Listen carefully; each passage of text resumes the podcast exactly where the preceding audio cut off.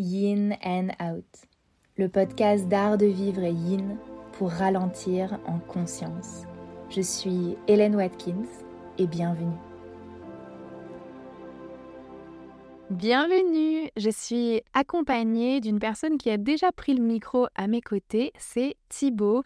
Thibaut, c'est mon associé, mon acolyte, avec qui je fais mes formations de yin yoga et avec qui j'avais envie de parler de ce sujet qui, à mon sens, est très important, le sujet des croyances.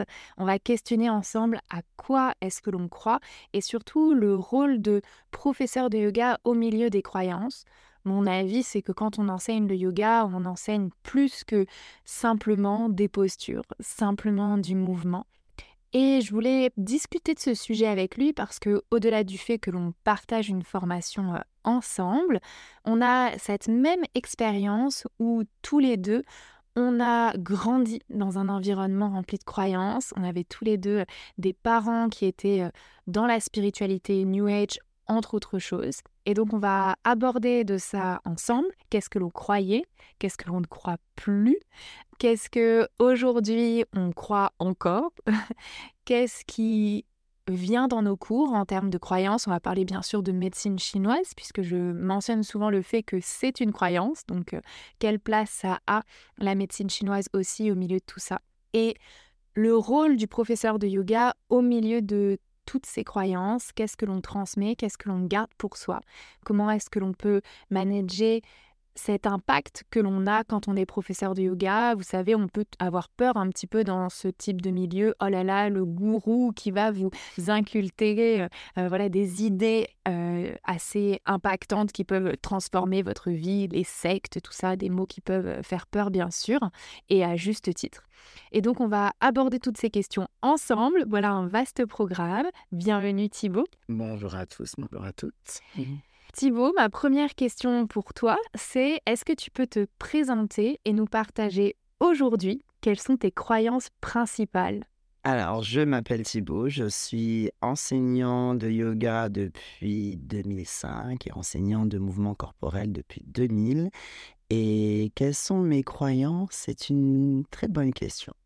Mes croyances ont beaucoup changé avec le temps, un peu à l'image de ma pratique du yoga un peu à l'image aussi de, de l'évolution dans la vie et quand on évolue aussi dans l'âge. Ça, c'est très important de prendre ça comme paramètre. On ne croit pas les mêmes choses jeunes. Peut-être jeune, je dirais, je fais un petit teasing, on est peut-être un peu plus utopiste quand on est un peu plus jeune, puis on est rattrapé par une certaine dureté de la vie au fur et à mesure du temps, qui font qu'on réajuste ses croyances. Donc ça, je pense que c'est une donnée qu'on retrouve un peu chez tout le monde.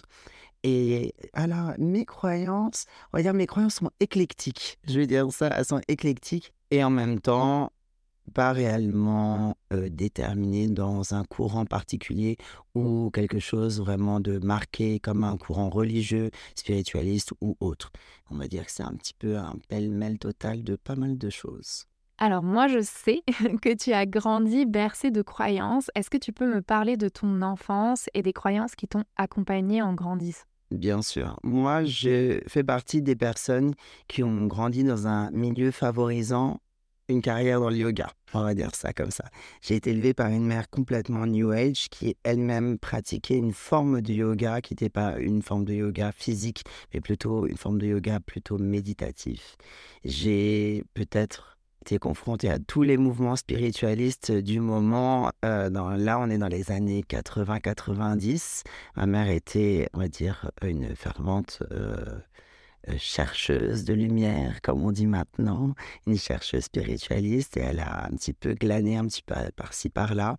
Par contre, la différence qu'on pourrait avoir avec moi, c'est qu'elle a été très longtemps, longtemps dans certains types de courants de pensée, où elle était extrêmement fort dedans, et ensuite elle a sauté d'un courant de pensée à un autre courant de pensée. Donc moi, j'ai grandi dans ce contexte-là, donc on parlait d'énergie, de chakras, on parlait de lois cosmiques, on parlait de ce genre de choses, on parlait aussi d'énergie des cristaux, on parlait d'énergie de guérison, de la prière, des soins énergétiques.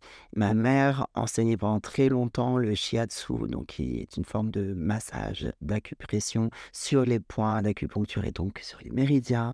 Donc j'ai aussi été complètement bercée par la médecine, la médecine chinoise. Et aussi, ce côté-là a été très, très marqué par l'influence de mon père, parce que mon père est vietnamien.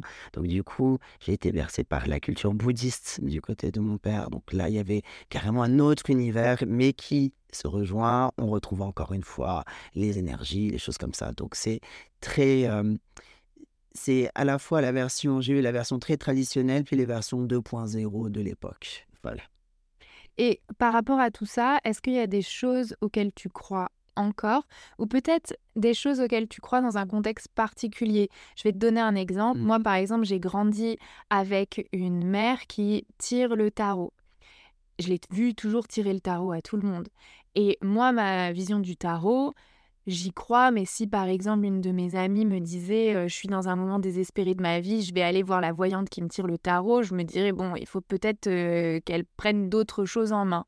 Mais en même temps, si tu me demandes si je pense que les prédictions de ma mère sont justes à 100%, je vais te dire oui. Parce que du coup, le tarot d'un point de vue absolu, j'y crois oui, mais de façon relative.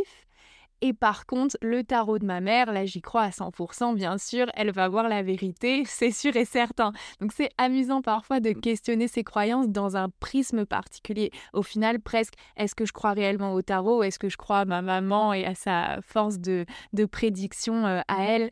Il y a des choses, parfois, on, on est un petit peu ambigu euh, et opposé presque dans, dans ses idées, je trouve. Et c'est très bien que tu dises ça parce que moi, la différence, par exemple, si on devait dire, y a-t-il des choses à laquelle tu t'es raccroché, tu es resté avec ça, et des choses qui sont parties, moi, je répondrais ça pour être sûr, car j'ai remis un peu en doute tout ça. Je suis allé plus loin. Et ça, c'était la, la façon dont moi j'ai évolué dans ces croyances-là. On m'a expliqué des choses quand j'étais plus jeune, même jeune et jeune adulte, eh ben, je suis allé voir, j'ai étudié par moi-même. J'ai lu les fameux auteurs. Je suis même allé beaucoup plus loin. J'ai même fait les stages. Ce que je dis toujours, j'ai dit, dis toujours à ma mère, toi, tu as commencé, moi, je t'ai suivi, mais je t'ai rattrapé de bien plus. Je suis allé encore beaucoup plus loin. Donc, je suis même techniquement allé plus loin qu'elle pour pouvoir bien comprendre, car moi, il y a une chose qui m'a toujours fasciné, c'était pourquoi ces gens disent ça. J'ai toujours eu cette phrase en tête et toujours dit, mais pourquoi ils disent ça? C'est quoi leurs idées? C'est pour ça que souvent, toi, tu as l'habitude, mais souvent je dis, par exemple, ce groupe spiritualiste, par exemple, les gens qui font du yoga Kundalini, ils pensent que en faisant ça, ça fait ça. Je dis toujours en m'extrayant un petit peu parce que en étant observateur et un peu comme un étudiant et dire voilà, en fait, eux leur plaidoyer de base, c'est une phrase que je dis toujours. Le pilier de base de cette croyance ou le plaidoyer de base de cette croyance, c'est vraiment voilà, eux, ils pensent qu'en faisant ça, ça va faire ça. Et voici l'argumentaire qui va avec. Et ça, je ça très important lorsqu'on décide d'embarquer dans une croyance. Eh bien, on ne peut pas y aller un petit peu. Il faut vraiment bien connaître le système et tous les enjeux qu'il peut y avoir tout autour. Parce que, et oui, quand on voit les abords d'une croyance spirituelle, parfois on en voit aussi le côté très joli, doux, glamour. Mais attention, les croyances spirituelles ont aussi un revers dans le sens où, par exemple, je vais prendre un exemple qui est un exemple assez connu. Quand on pense, par exemple, qu'il y a une certaine forme d'attraction, comme la loi d'attraction ou des choses comme la manifestation, il faut prendre en considération, oui, c'est très bien, on dit oui, c'est génial, ça me redonne le pouvoir sur ma vie, j'ai l'impression de, de pouvoir créer la vie que je veux, c'est très bien, mais maintenant, si on voyait ça d'un autre, autre angle, qu'est-ce qui se passe quand les choses ne tournent pas rond? Quand dans ta vie, il arrive des choses qui sont difficiles, les puristes de ce type de croyance vont te dire, ben, c'est toi qui as provoqué ça. Mmh. Et donc, il ne faut pas oublier que chaque croyance spirituelle, même les messages d'amour inconditionnel, même des choses qui peuvent être très jolies sur le papier, ont aussi un revers. Parce que aimer inconditionnellement, oui, c'est une notion absolue qui est géniale, mais peut-on aimer inconditionnellement quelqu'un qui nous a fait extrêmement du mal? Où est la notion de pardon? Quand la personne a même eu une atteinte à ton intégrité physique, par exemple, ou psychologique de façon puissante. Ça, ce sont des choses où la spiritualité euh, peut avoir ce revers un peu, et d'ailleurs il y a un terme, parce qu'après ben, j'ai même étudié la psychologie de la spiritualité. On appelle ça le spiritual bypassing, c'est-à-dire quand on coupe de ses problèmes avec, on essaie de camoufler ses problèmes avec des croyances spirituelles. Et moi, mon cheminement, il a été vraiment pendant des années, des années. ça fait des années que j'explore les mouvements spiritualistes. Et je le dis même, je, suis même euh, rentré en contact et même suivi des cours, des choses comme ça, dans des mouvements sectaires très connus pour voir quelles étaient leurs croyances, pour voir comment on peut être animé à tel point d'une chose, en avoir vraiment cette conviction profonde. Et c'est vrai que tout a un point commun, tout a une vision idéaliste du monde. Voilà, et tout a ce même point commun. On t'offre une méthodologie pour y arriver. Oui, parce que tu as fait la visite de la scientologie aux États-Unis. Et d'autres mouvements de ce type-là. Et, effectivement, il y a plein d'autres, dont celui-ci. Et effectivement, je, moi, je, ce qui m'a. La grosse leçon que j'en ai tirée, ça m'a permis de développer plus de compassion et surtout plus de compréhension sur comment, par exemple, on dirait comment une personne peut rentrer dans une secte, etc. Je tiens attention, spoiler alerte, tout le monde peut rentrer dans un mouvement sectaire et c'est extrêmement facile. Et non, vous n'êtes pas une personne stupide et non, vous n'êtes pas une personne personne faible d'esprit, c'est simplement que ce qu'il propose et oui, il faut le dire, attention avec des guillemets, ça marche, mais attention, ça marche à qu'on il y a un revers, c'est que ça a un revers qui est extrêmement fort aussi. Voilà, on ne propose pas des choses stupides, il propose des choses qui peuvent par exemple, très pragmatiques dans votre vie quotidienne. Vous allez voir des résultats, mais attention, ça s'accompagne de tout un wagon de choses qui sont pas très claires, voilà, et pas très nettes. Et c'est ça le entre guillemets, pour moi, je trouve le problème de la spiritualité plus moderne actuellement, c'est qu'elle est un petit peu, elle est très séduisante en façade, mais elle a des revers qui sont assez, forts. Mais c'est aussi le cas, et ça, c'est mon point de vue, attention, du reste de la spiritualité qui existe pour le yoga. On viendra au yoga, bien sûr. Mais avant ça, est-ce que tu as un exemple personnel où tes croyances ont influencé une décision ou une action dans ta vie? Parce que là, tu nous parles avec beaucoup de recul, comme quelqu'un qui observe. Est-ce que tu as toujours réussi à avoir ce recul ou il y a quand même des fois où tu t'es fait un peu embarquer par tes croyances? Je n'ai jamais eu autant de recul et bien sûr que mes croyances ont influencé mes décisions. Ça, c'est sûr. Et, je dis que je n'ai pas tout rejeté l'intégralité de mes croyances. Il y a certaines choses dont je crois aussi, même si une part de moi n'y croit pas. Comme tu disais tout à l'heure, c'est-à-dire que moi je crois qu'il n'y a pas de hasard, mais en même temps je me dis que c'est pas possible qu'il n'y en ait pas. c'est bizarre. C'est en fait j'ai l'impression comme beaucoup de personnes, je crois des choses quand ça m'arrange. voilà, c'est je trouve que ça c'est des choses de ce type-là. Après par exemple, je crois qu'il n'y a pas de hasard. Je crois que les choses se font un point nommé, mais maintenant avec le temps, il y a un côté un peu moins mystique à ça. Je pense qu'il y a un contexte, un contexte psychologique qui est très fort. Par exemple, si on prend un concept comme la loi d'attraction, on dit, voilà, vous visualisez des choses, vous pensez des choses et vous allez les attirer à vous, vous allez manifester des choses. Ben moi, je pense que quand tu commences à te focaliser sur quelque chose, inconsciemment, tu finis par faire les actions aussi pour avoir les trucs. Et puis maintenant, où on dit que la loi d'attraction, ça ne marche pas si tu ne mets pas l'action, en fait, c'est juste un système de motivation. En fait, au final. Oui, la loi de l'attraction, ça fonctionne si au final, tu as un objectif, tu restes concentré dessus, tu mets en place les étapes pour l'atteindre. Il y a plus de chances que ça fonctionne que si tu fais rien pour atteindre cet objectif. Mais la loi d'attraction puriste, qui est par exemple, je peux simplement visualiser, me concentrer sur une chose et l'univers va me l'envoyer. Oui, la loi de l'attraction puriste, c'est je suis dans ma bagnole, ça fait déjà cinq minutes que je tourne, je trouve pas de place. Si je pense très fort et que je visualise très fort la place, elle va euh, se produire devant moi.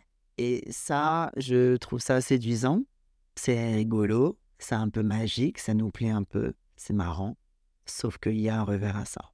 Ça veut dire que si ça marche pour une place de parking, il se passe quoi avec quelque chose de grave? Voilà. Et, et le truc, c'est que ça ne peut pas marcher que dans un sens. Ça doit marcher dans tous les sens.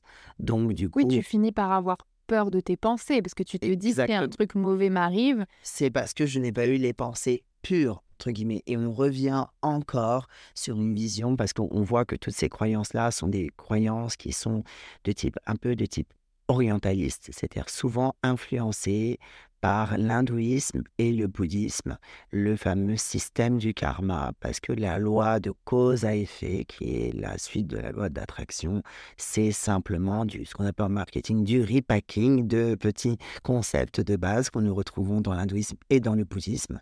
Et donc, euh, automatiquement, bah, ça veut dire que toutes les choses qui t'arrivent, tu les as méritées. Hein, je simplifie grossièrement. Et ça, c'est une chose pour moi qui, je trouve, peut finir par devenir assez dangereuse pour la santé mentale de l'individu.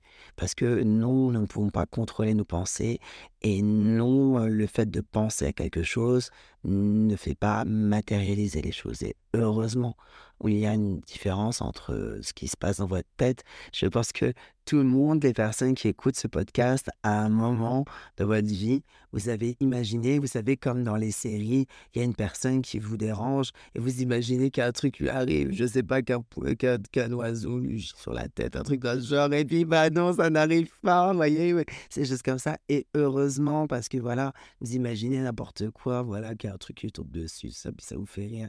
Mais c'est juste, c'est votre imagination et c'est très important de se dire que ce qui se passe dans votre tête reste dans votre tête. C'est très important de garder ça en tête, malgré tous les milliers de, de maîtres à penser qui vont vous dire le contraire. Non, ce qui se passe dans votre tête reste dans votre tête. C'est la base de la psychologie, c'est la base de la psychologie, de la psychiatrie. Et c'est, il n'y a rien qui se matérialise. Et heureusement, ce qui fait matérialiser des choses dans votre vie, ça va être beaucoup plus des actions.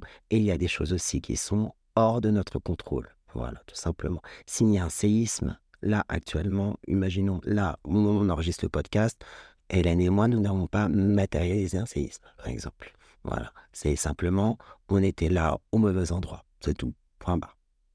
Tu sais, c'est marrant que tu dises ça parce que une de mes croyances en tant qu'enfant et qui malgré tout est un peu toujours résiduelle dans ma vie, attention, croyance hyper débile, mais je viens d'avouer dans ce podcast que j'y croyais toujours encore un petit peu, c'est que quand j'étais enfant, je pensais que quand tu dormais avec quelqu'un, quand tu avais tes pieds, attention écoute bien, quand tu avais tes pieds pendant que tu dormais qui touchaient l'autre personne, tu pouvais avoir un mélange genre de ses pensées, genre comme si tu allais avoir accès à ses pensées. Ah oui. Et du coup, si tu pensais à un truc que tu voulais pas qu'il sache. Ah oui, là, ça a connecté comme un câble. un peu avatar. Ouais, je vois tout à fait. Et du coup, tes pieds allaient toucher l'autre personne et ça... Alors la vraie question, c'est est-ce que ça marche avec des chaussettes? Et donc du coup, et donc du coup, je, je n'y crois pas. C'est-à-dire quand je le dis comme ça à voix haute, évidemment, je ne crois pas que si je connecte mes pieds quand je dors sur quelqu'un, je crois c'est pensées. Mais malgré tout, quand je dors avec quelqu'un, tu fais attention que tes pieds touchent pas. Oui. ça va, ça quoi. Mais ça, on a, tous, on a tous des croyances qui ont été induites comme ça, où on s'est construit. Mais après, souvent, ça reste des croyances qui sont un peu ce que j'appelle mignonnes. C'est des trucs un peu rigolos. Ça devient plus problématique quand on disait, voilà, ça m'a influencé ta vie. Et moi, il y a beaucoup de, il y a beaucoup de décisions que j'ai prises. Au bout d'un moment, je les ai prises parce que j'ai vu des signes que j'ai voulu voir. Alors, j'ai eu de la chance. Ça, ça n'était que dans le positif. C'est n'allait que dans le positif. Mais je pense que certaines personnes peuvent voir, entre guillemets, des signes de faire certains types d'actions. Et au final, c'est une très mauvaise idée. Par exemple, moi je connais des personnes qui ont eu des signes, qui se sont dit, ah, surtout dans notre milieu, euh, ah, je vais tout arrêter euh, pour faire du yoga. Et puis deux ans après, ben, la personne, après une tentative complètement, ça n'a pas marché, ben, elle est retournée à son travail de base. Voilà, parce que ça s'organise, parce que ça demande une certaine forme de stratégie et que, ben oui, c'est du travail. Voilà, c'est pas genre, c'est magique. Voilà. Du coup, Thibaut, comment on fait la distinction entre une croyance bénéfique et une croyance limitante? C'est difficile de, se, de dire quelle est la, la frontière entre les deux. Moi, je dirais que si cette croyance, déjà, te désociabilise un peu, ne serait-ce que partiellement, ça, premier red flag, premier truc, attention. Si cette croyance te permet pas d'être totalement libre, cette croyance te fait que bah, tu es un peu bloqué dans certaines choses. Ça, red flag aussi, attention. Et je trouve que si cette croyance, elle est énormément en conflit avec ton environnement, là aussi, il y a un problème. Des moments où on commence, et alors, et si tu as plusieurs points en même temps, alors là, c'est vraiment, c'est que c'est, c'est vraiment pas terrible. Moi, je connais beaucoup de personnes qui ont, des croyances et qui ont aussi le mode de vie qui est l'opposé de leurs croyances. Dans le sens où ils croient beaucoup de choses avec une certaine forme de ferveur, mais leur mode de vie va dans le sens contraire, donc du coup, ils vivent énormément dans une culpabilité. Si tu vis beaucoup de culpabilité, si tes croyances te font vivre des culpabilités, ça aussi, ça c'est un véritable souci. Parce que tu, tu vas faire que le chaud, le froid être à fond à faire quelque chose. Moi, je connais des personnes qui font de la méditation, nanani, nanana. Ils, mangent végétalien, ils sont là, ils, sont, ils vivent comme des ermites. Puis après, bam, ils font la fête, ils se droguent, ils boivent, ils font des choses comme ça. C'est toujours. En fait, il n'y a pas de place pour l'entre-deux parce que pour eux, l'entre-deux n'est pas assez parfait. Parce que la croyance est que la personne qui fait la méditation, tout ça, machin, elle n'a pas le droit de faire la fête, elle n'a pas le droit de faire ça. Elle doit vivre que dans le monde de la méditation, du yoga, des trucs comme ça, doit vivre que comme ça. Et il n'y a pas de la place pour l'entre-deux. Et l'entre-deux, je pense que c'est peut-être le meilleur. Ça, c'est peut-être une croyance. Non, je pense pas que c'est une croyance. C'est une vérité. Attention, je, je, vérité. C'est une vérité. Je pense que, voilà, il y a, les croyances doivent avoir la capacité de se diluer un petit peu. Elles doivent avoir ce truc-là. Dès le moment où ça te, ça te demande d'avoir une espèce de ferveur très forte, attention. Dans le milieu du yoga, il y a beaucoup de croyances qui se mélangent. Et on a parlé du New Age, mais en fait, le yoga traditionnel, c'est pas le New Age. Pas du tout. Et aujourd'hui, le New Age, il est mélangé au yoga traditionnel. Enfin, c'est un peu un pêle-mêle de plein de choses. Avant déjà qu'on discute de ce qu'on en pense, on va peut-être déjà juste remettre l'église au milieu du village. C'est le cas de le dire. en yoga traditionnel, la base, c'est quoi? Est-ce que par exemple en yoga traditionnel, il y a les chakras? Est-ce qu'il y a la loi de manifestation, la loi de l'attraction? Qu'est-ce qu'il y a qui fait partie du yoga en termes de croyances? Et puis qu'est-ce qu'on a rajouté ensuite? Alors, il y a une chose qui est très importante parce que les nuances, là, il va y avoir de la nuance. Il va y avoir des points qui vont être très proches, très similaires, mais attention, ce n'est pas du tout la même façon de faire.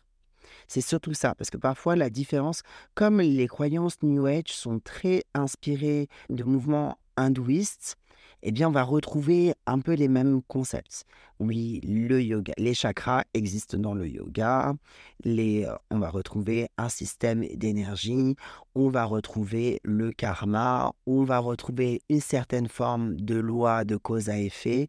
Mais pas dans l'ordre, on va dire, très matérialiste qu'on peut avoir dans la loi d'attraction, qui est quand même quelque chose d'extrêmement matérialiste au final. Et on va voir plutôt sur une vision globale du monde. On va plutôt voir cette chose-là. Donc dans le yoga traditionnel, on est quand même très proche, et ça, ça va être encore quelque chose qui est assez controversé.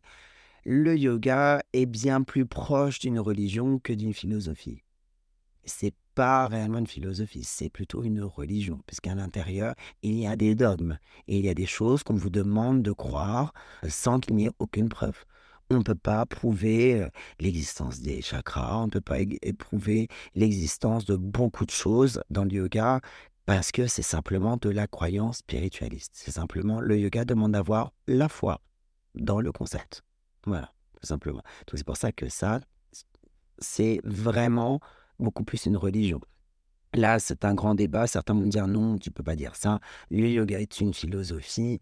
Non, dans philosophie de vie, philosophie philosophie de vie, on parle de concepts sur la mécanique de euh, la vie et du fonctionnement humain. Là, on donne une espèce de mode d'emploi avec des concepts clés qui, on ne peut pas prouver l'existence de l'âme et de la réincarnation. C'est impossible. Voilà, c'est impossible. Ça reste la croyance. Même si des personnes s'évertuent à essayer de trouver, des tirer des trucs pour avoir des preuves, ce n'est pas des vraies preuves. Voilà, c'est, on ne peut pas. Donc automatiquement, des moments où les, ce que je dis toujours, les plaidoyers de base sont des croyances, bon, ben, c'est une religion. Ce n'est pas une philosophie. La philosophie, ce n'est pas basé sur les croyances, c'est basé sur la constatation, par exemple. Du coup, quand un prof de yoga va nous parler de où on va tirer une carte, où il va nous parler d'énergie, de choses comme ça, est-ce que ça, ça relève du New Age? Est-ce que c'est des choses... Et oui, ça, ça relève vraiment, c'est du puriste New Age. Ça n'a rien à voir avec le yoga. Dans le yoga traditionnel, il n'y a pas d'oracle, il n'y a pas de cartes, il n'y a pas de cartomancie, il n'y a pas de cristaux, il n'y a pas ces choses-là. On pratique selon des, spécificités qui sont vraiment extrêmement classiques et avec les codes qu'on va retrouver avec des codes beaucoup plus hindouistes plus indien. On va avoir la discipline tôt le matin, on va avoir des, les exercices de respiration, une certaine forme d'ascétisme, c'est-à-dire bah, de réduire un peu sa consommation, de réduire et peut-être vivre dans un ashram, donc de vivre de pas grand-chose, le végétalisme généralement ou lacto-végétarien, donc une réduction des apports alimentaires et généralement des apports caloriques qui entraîne une perte de poids assez drastique. C'est pour ça que les yogis, les petits yogis comme ça, ben, ils sont tous tout minces, hein, voire tout maigres, hein, bien sûr, pour pouvoir se torsionner dans tous les sens. Donc ça va avec un espèce de mode de vie presque monastique. Pour nous, si on va prendre un référent qu'on connaît un peu plus dans nos civilisations occidentales, voilà, c'est beaucoup plus l'ascétisme, quelque chose vraiment, c'est... Euh, les, les swamis sont des, des... Les swamis, hommes, femmes, sont des, des frères et des bonnes sœurs. Voilà, c'est l'équivalent de ça, mais vers automatiquement. Oui, bah c'est clair qu'on est assez loin du yoga. Faites à votre rythme, écoutez-vous. Ça n'a rien à voir. On est tranquille. Le yoga classique est un yoga qui est une discipline beaucoup plus proche d'une discipline martiale. Techniquement, c'est beaucoup plus, on est avec une précision, des techniques d'alignement, c'est strict, c'est assez fort. C'est moi les cours de yoga les plus intenses que j'ai fait dans le sens pas intense dans le sens avec une certaine forme de dynamisme, mais une certaine forme de brutalité, et j'utilise le mot brutalité parce qu'on te tire vraiment avec pas trop de précautions, etc. C'est tous les cours que j'ai fait en ashram. Mmh. C'est beaucoup moins, c'est pas quand les gens me disent Ah, mais le yoga, c'est l'écoute de soi, c'est l'écoute du corps. Non, c'est bazar. Enfin, on n'a pas étudié les mêmes textes du yoga.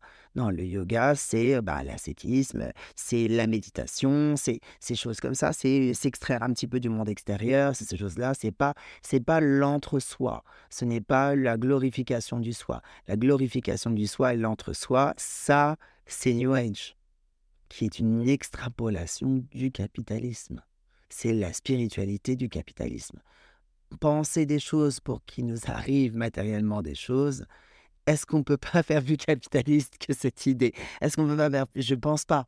Et l'écoute de soi, le soi, le soi, le soi avant les autres, c'est quelque chose de purement capitaliste. C'est notre consommation, notre truc, moi, moi, moi, moi, moi d'abord, et ensuite les autres, ce qui entraîne, par exemple, bah, moi, moi, moi, moi, j'aime ça, j'aime, j'aime si j'aime ça, même si c'est fabriqué à l'autre bout du monde et que ça détruit la moitié de la planète, c'est pas grave, j'aime ça.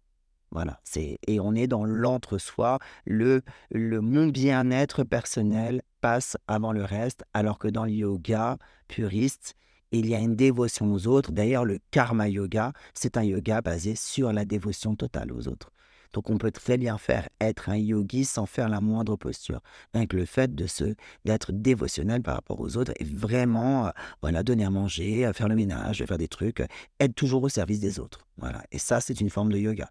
Mais nous, dans nos civilisations, glorifier un espèce de yoga, bah, c'est très glamour, très sur, euh, bah, sur euh, l'optimisation de soi, sur le fait de se reconnecter à soi. Ce n'est pas des mauvaises choses, mais il faut pas oublier d'où ça vient.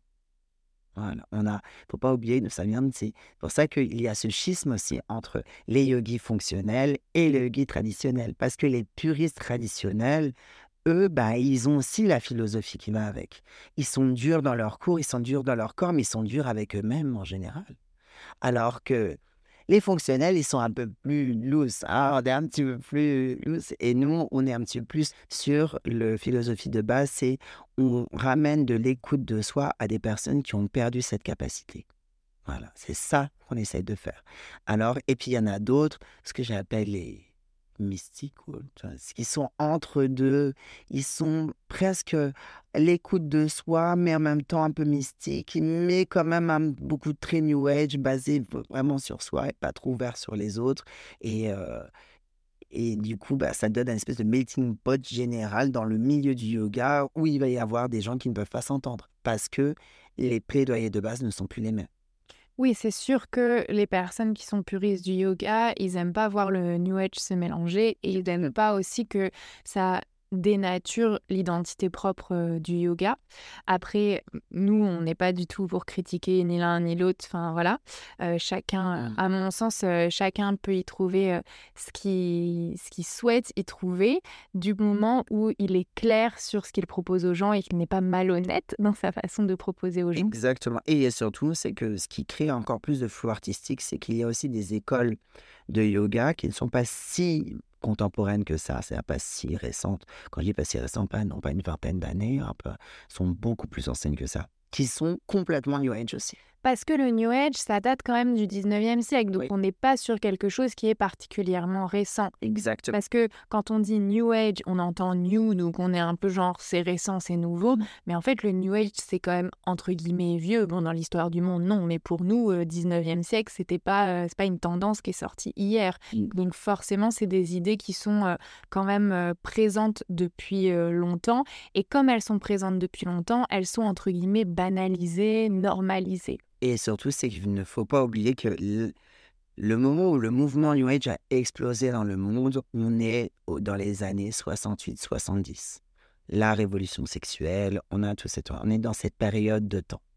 Les gourous indiens de l'Inde ont bien vu qu'il y avait une certaine forme de d'intérêt à la spiritualité, etc. Parce que c'est ce moment-là où tous ces mouvements commençaient à émerger. Donc, les gourous indiens ont pu traverser l'Inde pour aller vers les États-Unis parce que qu'on le dise ou qu'on le veuille ou non, c'est ce qui s'est passé dans le marché du yoga, c'est que le yoga est parti de l'Inde pour aller vers les États-Unis et l'Angleterre et ensuite est reparti dans l'autre sens et un peu plus dans l'Europe, etc. Donc on a une influence aussi du fait que ce yoga était et les gourous été transportés pardon et les gourous ont aussi modifié le message, ils ont aussi changé un petit peu les choses et les certains gourous et je le dis, je n'ai pas honte de le dire, par exemple le Kundalini yoga est un yoga 100% New Age.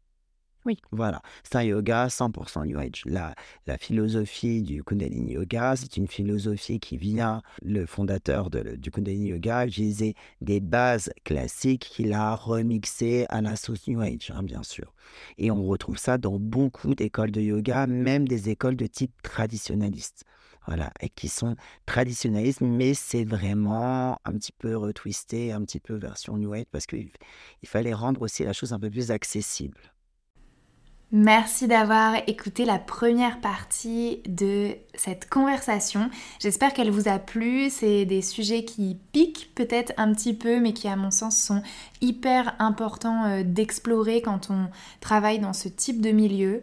Je crois profondément qu'on a une responsabilité en tant euh, qu'enseignant et c'est de ça particulièrement qu'on discutera avec Thibaut dans la seconde partie.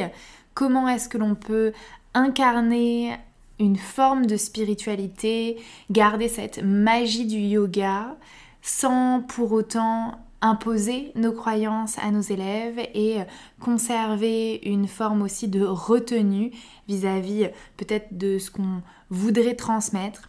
Chercher à transmettre au travers d'une invitation et non pas quelque chose d'imposé et de dogmatique. Voilà pour la suite, je vous invite à revenir sur le podcast In and Out la semaine prochaine pour la partie 2. Merci d'avoir écouté cet épisode. S'il t'a plu, tu peux partager ton avis sur ton application d'écoute préférée et je te dis à très vite pour un nouvel épisode de Yin and Out.